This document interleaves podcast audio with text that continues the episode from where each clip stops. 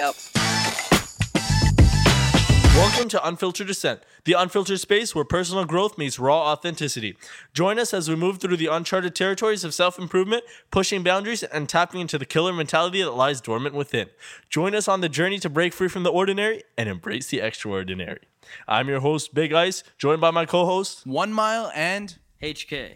Today we have a special guest, Mr. Zigzag. Thanks for having me on. Yeah, no problem. You are in grade. Nine You're, currently. yeah, you're one of the youngest guests we've had on the podcast. Yes, sir. Yeah. So you deal a lot with morality, especially going to a public school and being religious. Yeah. What is your experience and how do you stay grounded? So in high school, there's a lot of immoral people, people who dress ab- whatever they want, people who disobey their parents, people who are s- just immoral in general.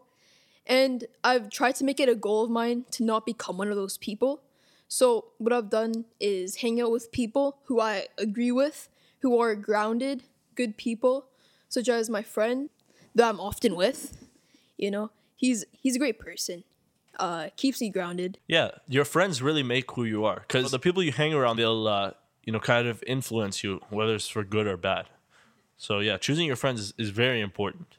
You know, when you start using new phrases around your friends, you'll notice after two or three weeks that they'll start using those phrases. So if we're just talking about words alone and not just actions, it could think about the way that someone acts. If they act like a degenerate, you'll end up acting like a degenerate after enough time given. If I were to be hanging out with people with tattoos, even though I'm not a big fan of tattoos, after a few years, I'm gonna have a tattoo. For sure. Yeah. And it's very prominent nowadays. You see a lot of people vaping in, in high school, right? They all got sorry? Breathe air. Breathe air, exactly. Exactly. They were all influenced by someone, right? Yep. You know, they see their friends vaping. Oh, can I take a can I take a hit? Can I take a hit of that flavored air? You got mango, peach, strawberry flavor.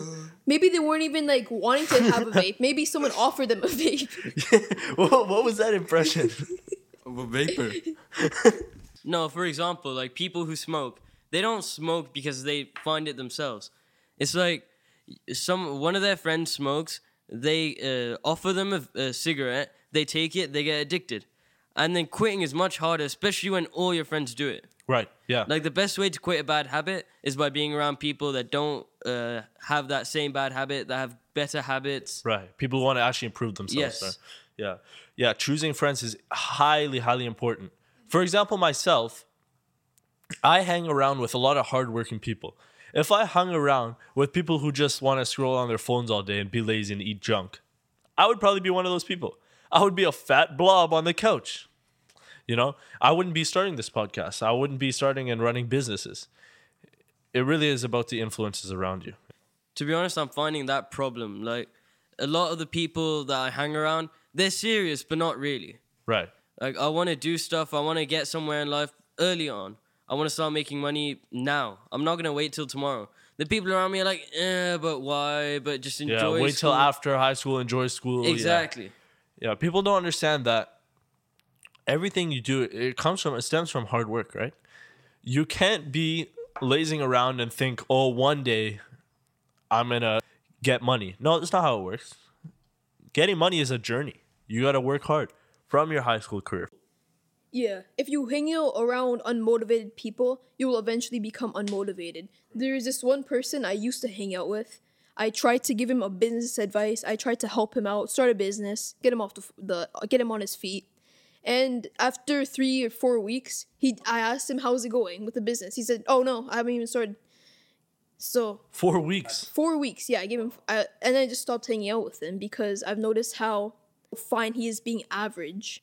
Have you have any business experience yourself? Like, have you started a few businesses? Yeah, Yeah, I any side, started- side hustles or whatever. Yeah, I've done side hustles, door to door sales. I've done Okay. e-commerce. Yeah. You don't see a lot of that now, right? Like a lot of grade nines are usually pretty unintelligent, I can't lie. But um, yeah, so what type of door to door sales and what type of business I experience? was did selling that candy. aspect- Candy? Yeah, I was selling candy to Yo. little kids. Whoa, whoa, what? Yeah. You- Luckily, it wasn't laced, but I was just selling candy. You know, selling airheads, and people bought it. I also sold freezies at a public park, which I found it was illegal. Is that- So I yeah, had- you I got had- you gotta have a. You can get it's fined permit. heavy. You have a permit. You need to have a permit. Yeah. But I mean, lit- these kids do lemonade stands all the time, right? Exactly. So and it's like same it's not like concept. it's up to any health code. yeah. I was I was I've seen some kids Wait, what? I've seen some kid mix up the lemonade with his hand. You saw a kid mix up lemonade with his With hand, his hand. Yes. dude? In what? In your neighborhood? No, I like so in uh this park. He was selling lemonade. He's, he was mixing it with his hand. Yo, crazy. I'm never that's buying disgusting, lemonade again. bro. that- I'm not buying lemonade from a kid. I used to support this kid, give them a you know a Give them little business, Give them a bruh. give quick them buck. business, but not anymore, No, dude. sir. not anymore. Oh my god. Would you like to tell us uh, your experience with e-commerce? E-commerce. I started an online business, uh, using Shopify because they had a I What's it spent a called? deal running. Sponsor us, Shopify, please. Yes, What's the please. business called? A katana writer. Katana Rider. I What's that? sell. So I I marketed to uh, a specific audience, selling a pen that's shaped like a ka- uh, like a katana, Okay. and the katana you could just write with it. Normal. It's like a novelty item. Is this still I open? don't. I I I don't know. Okay. Oh, I you couldn't shut pay it. for the shop fees. Oh man. Yo, No, I you couldn't feel like- sustain it. I feel That's like a alright. lot of people are experiencing that problems. Uh, those problems, like they go and they want to start these businesses, and then you have to go all in with these things. But usually, when people don't have enough to actually sustain it, going in sometimes isn't the best option. But you know, it really isn't just about whether your business is su- successful or not. It's about the drive that you have. Like you, you had drive to start a business in grade nine. Who does that? Yeah, like you probably learnt a lot Some from pe- that too. The Yeah, next- like it doesn't matter. Like, yeah, sure, you couldn't pay for the shop fees, but it doesn't matter because you still started a business if you had and you've had you know some experience with that. Yes, sir. Yeah. Even if it's a Experience is business that's always super useful. saturated. Because you know that online the drop shipping stuff Yeah. is extremely, I was extremely very shop- late to the trend. Very Yeah. late. Shopify has like seven million users. Oh yeah. Yeah. Extremely, their marketing, extremely their marketing is amazing. yeah. Whether it you is. make money or not, they they make money. They have a thirty cent commission plus a three percent fee, and you're paying fifty five dollars to five hundred dollars per month. yeah. So their business model is amazing. But yeah, I was saying like even if it wasn't successful, It's you're fine. still starting a business, you're still Business learning something. experience. There's no success without failure. Exactly. You've yeah. still done ninety percent more than anyone in grade nine. Yeah. would do. Yeah. Literally ninety percent more. What what are the what are the people in grade nine doing? Like what what are some of the things that happens around the Hey guys, you wanna hit up my vape? Oh, I'm gonna hit my blue raspberry mint sunshine iced tea. But yeah, I feel like nowadays it's like kids are just dangerous. It's not even like they're stupid. Nowadays, some kids are dangerous too. Right. Yeah, they have no regard for life, basically. Exactly. Exactly. And those are the destructive kids that were stepping on ants every summer. those same kids nowadays. Although even this right now is something that most people are doing. Most grade nine kids are sitting at home on their couch, scrolling, playing video games. They're out with their friends, causing whatnot. They're out getting drugs, things like that. It's stupid, honestly.